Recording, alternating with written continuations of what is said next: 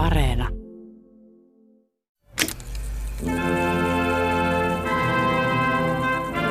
Minun nimeni on Tiina Kaveen.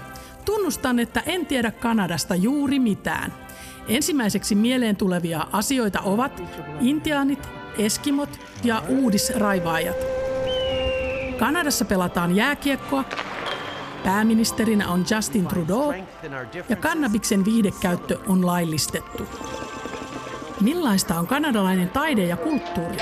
Haluan tietää, miksi majava, vaahteranlehti ja punapukuinen ratsupoliisi ovat Kanadan symboleja. En nosta lentoa ja matkusta paikalle ottamaan selvää, koska kakku on aivan liian suuri. Puhumattakaan hiilijalanjäljestä. Sen sijaan otan mukavan asennon nojatuolissani ja tutustun Kanadan kulttuuriin oppaanani kirjat, kuvat ja ääniarkistojen aarteet.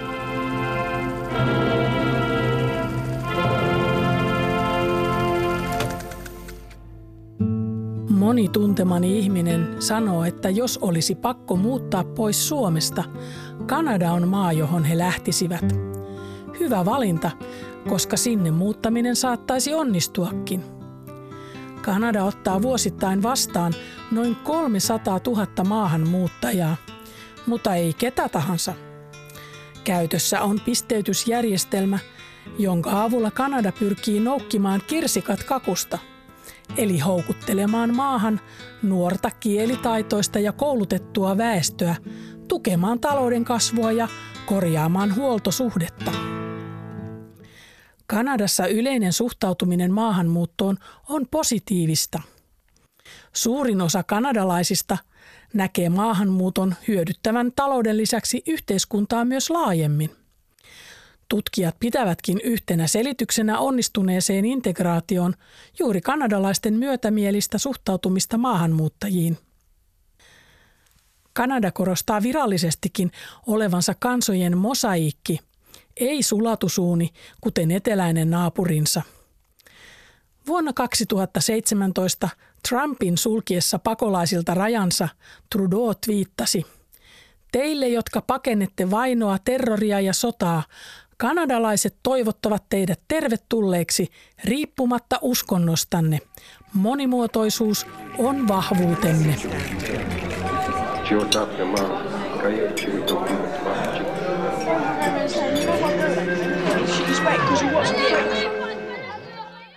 Yhdysvaltojen dominoivan kulttuurin vaikutusta on Kanadassakaan mahdotonta välttää – mutta ehkä juuri naapurista tuleva voimakas paine saa Kanadan korostamaan kansallisia erityispiirteitään. Kanada on se Pohjois-Amerikan eurooppalaisempi vaihtoehto.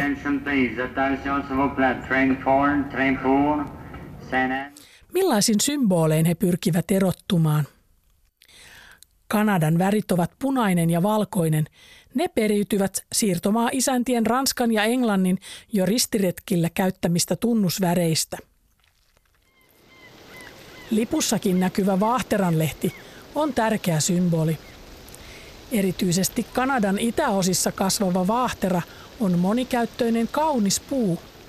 Sen mahlasta tuotetaan vaahterasiirappia.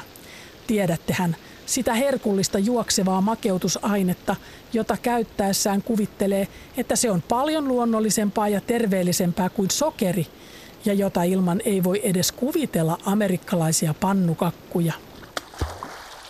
Majava on yksi Kanadan virallisista symboleista. Majava on kanadalaisille vähän samanlainen vertauskuva kuin oravan nahka meille suomalaisille, eli rahan ja vaurauden symboli. Turkiksien perässähän Kanadaan aikanaan tultiin ja niiden myynnillä Eurooppaan rikastuttiin. Kuninkaallinen ratsupoliisi on mielestäni hiukan erikoinen symboli Kanadalle. Tiedättehän ratsupoliisi Kingin, sen punatakkisen ruskeata Stetsonia käyttävän ratsastavan herrasmiespoliisin. Tosin tätä asua poliisi käyttää nykyään vain juhlatilaisuuksissa ja paraateissa – Ratsupoliisinimityskin on vanhahtava, sillä hevosen selässä heitä ei juuri näe muuten kuin soittokunnan säästämissä Musical Ride ratsastusnäytöksissä. Vain Kanadassa jokin niin triviaali kuin poliisi voi olla kansallinen symboli.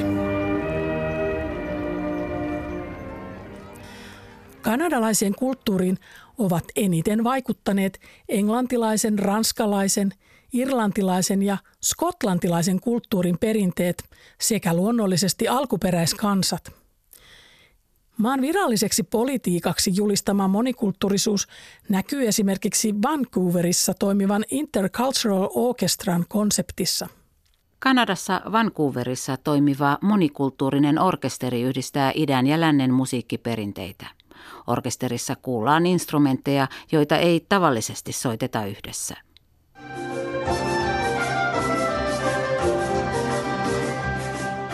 The Vancouver Intercultural Orchestran soittaessa Aasian ja Lähi-idän instrumentit pyrähtelevät esiin perinteisten orkesterisoittimien välistä.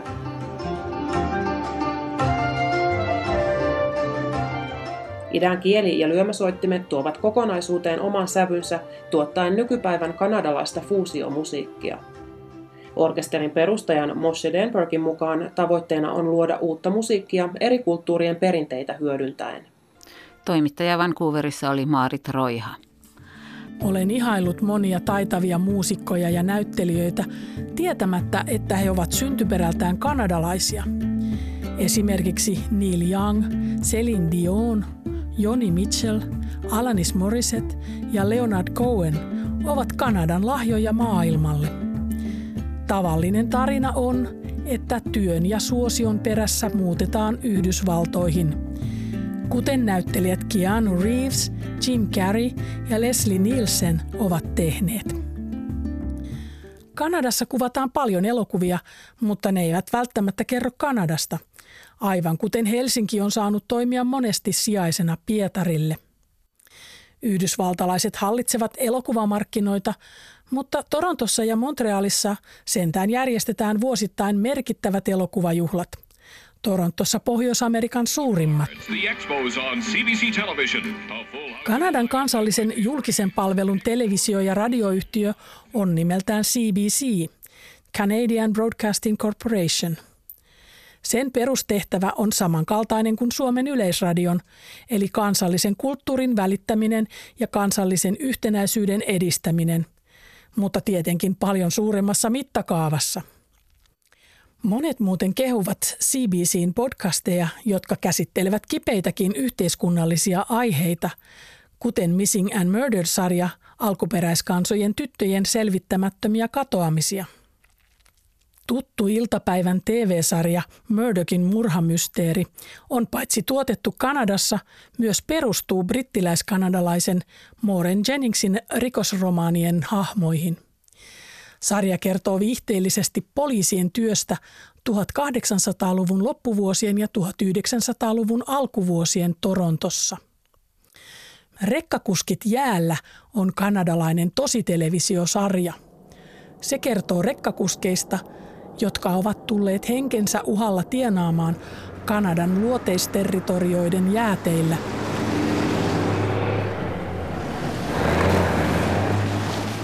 joiden varsilla ajokauden ulkopuolella saavuttamattomissa olevat timanttikaivokset odottavat tarvitsemiansa kuormia. Pyrin aina ottamaan kohdemaahan sijoittuvia romaaneja mukaani matkalukemiseksi – Tällä nojatuolimatkalla se on vaikea, koska tietokirjat vievät niin paljon tilaa. Toki voin viihdyttää itseäni vapaa-ajalla esimerkiksi Emma Hooperin, Margaret Atwoodin, Nobel-palkitun Alice Munron teoksilla tai Leonard Cohenin runoilla.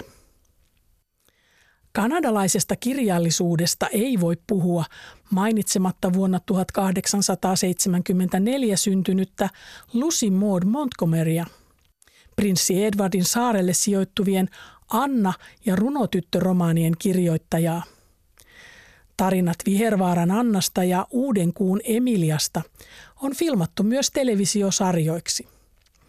Myös erityisesti Kanadassa suosittu televisiosarja Tie Avonleaan perustuu L.M. Montgomeryn kirjoihin – Edellä mainittuihinkin olen aikanaan eläytynyt ajattelematta, että ne sijoittuvat Kanadaan.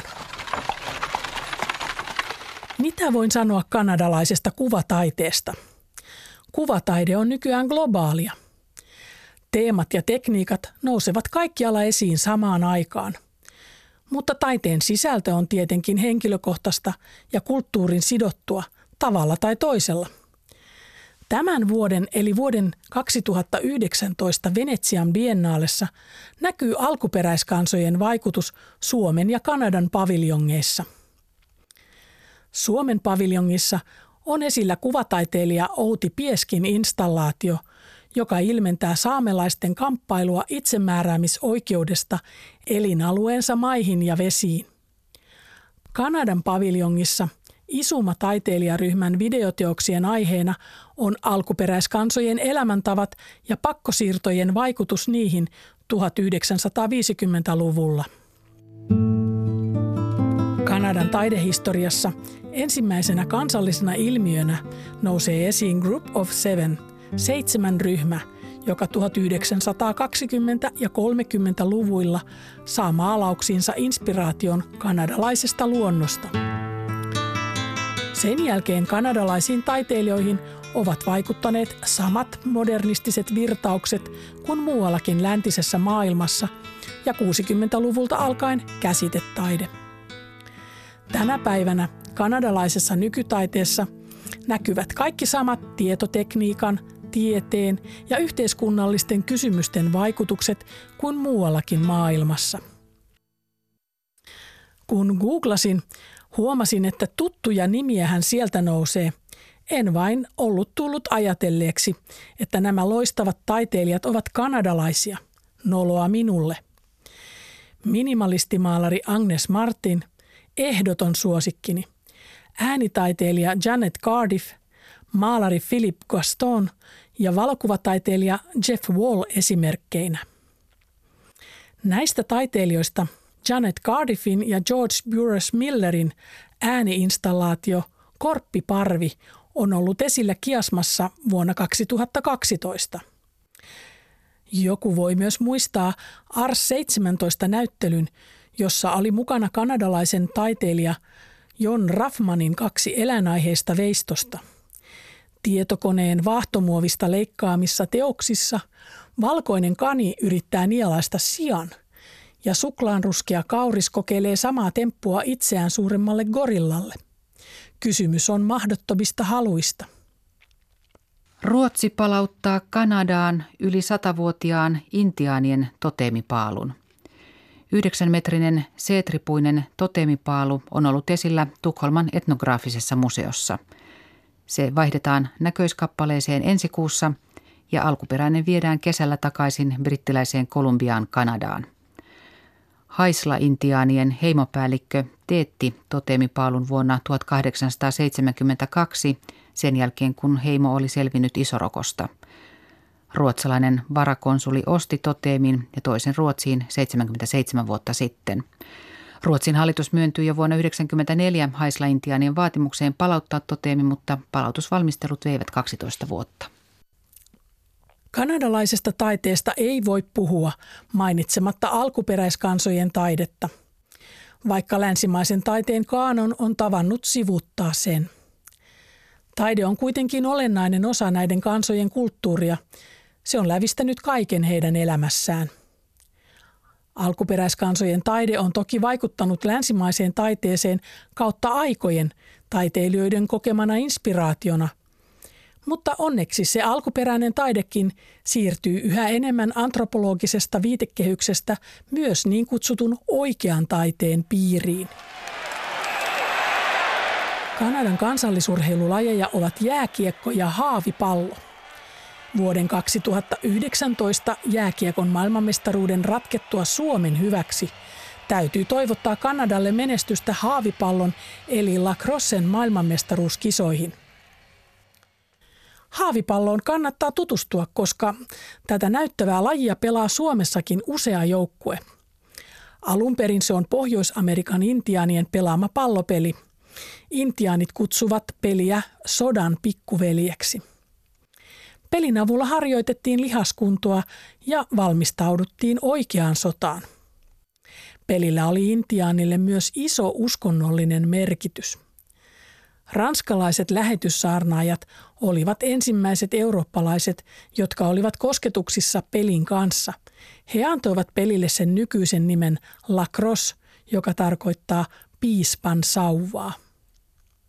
Pohjois-Amerikassa pelaa legendaarinen Irokeesien joukkue. Pelaajat ovat joko Kanadan tai Yhdysvaltain kansalaisia, mutta kilpailevat oman kansakuntansa kunniasta. Ja ovat erittäin taitavia. Heimon perinteisiin kuuluu, että jokainen poikalapsi saa syntymälahjaksi lacrosse-mailan. Toivottavasti tulevaisuudessa myös tyttölapset, koska lajia pelataan toki myös naisten sarjassa. Moi, mä oon Leeni. Moi, mä oon Elina. Me ollaan Helsinki, Helsinki Chiefettes. Mikä joukkue on Helsinki Chiefettes? Lacrosse-joukkue. Pelataan Suomen naisten SM-sarjaa. Ei ihme, että Kanadan luonto inspiroi aikanaan Group of Sevenin taiteilijoita. Sille ei taida löytyä maailmasta vertaa. Kuinka yhteen maahan, vaikka isoonkin, voi mahtua kalliovuoret, Niagaran putoukset, villit erämaat, pohjoisen jäätiköt ja karun kauniit preeriat. Myös ilmasto tarjoaa ääripäät, ikiroudan ja sademetsät – Ikiroudan ymmärrän, mutta millaista on kanadalainen sademetsä? Wikipedia tietää, että lauhkean vyöhykkeen sademetsiä kasvaa Pohjois-Amerikan länsirannikolla Alaskan eteläosista Kalifornian pohjoisrajalle asti. Ne muistuttavat suuresti meillekin tuttua havumetsävyöhykettä mäntyineen ja kuusineen, mutta monet Kanadan havupuut kasvavat jättimäisiin mittoihin. Viileänlauhkeiden sademetsien puiden rungot ovat yltäpäältä naavan ja sammaleen peitossa johtuen runsaasta sademäärästä, joka on tietyillä alueilla lähes neljä metriä vuodessa. Valitettavasti noin 90 prosenttia Pohjois-Amerikan sademetsistä on jo hakattu. Jos joskus pääsisin Kanadaan, mitä edes osaisin valita tästä kaikesta? Menisinkö ihailemaan maailman upeimpia näkymiä kalliovuorille vai huumaantumaan hevosenkenkä putouksesta Niagaralle?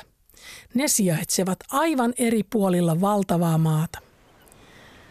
Fandin lahdella, New Brunswickin ja Nova Scotian provinssien välissä, Kanadan kaakkoisrannikolla – joutuisin tyytymään maailman korkeimpien aaltojen katseluun, koska vesille en siellä uskaltaisi. Lohdutukseksi voisin bongata siellä valaita, delfiinejä, pyöriäisiä, hylkeitä ja erilaisia merilintuja. Pidän kaupunkimatkailusta. Kanadan suuret kaupungit tarjoaisivat minulle korkealuokkaisia kulttuurielämyksiä – jos en jostain syystä haluaisi lähteä vaellukselle erämaihin tai vuorille. Olenhan myös luontoihminen. Tietenkin voisin myös kierrellä autolla rannikon pittoreskeissä pikkukaupungeissa ja herkutella meren antimilla. Jos haluaisin vierailla maailman toiseksi suurimmassa ranskankielisessä kaupungissa, sekin onnistuisi Montrealissa. Ehkä ottaisin kuitenkin The Canadian junan. 4466 kilometriä pitkä junamatka vie neljässä päivässä koko mahtavan maan halki Torontosta Vancouveriin läpi loputtomien havupuumetsien, preerioiden ja yli lumihuippuisten kalliovuorten. The Canadian junaa ei ole suotta ikuistettu Kanadan 10 dollarin seteliin. Tämän parempaa tapaa ei olekaan kokea Kanadaa kerralla. Mutta kun en ainakaan tänä kesänä pääse Kanadaan, minua onnisti, kun sain tehdä edes tämän nojatuolimatkan. Toivottavasti sinäkin nautit siitä yhtä paljon kuin minä.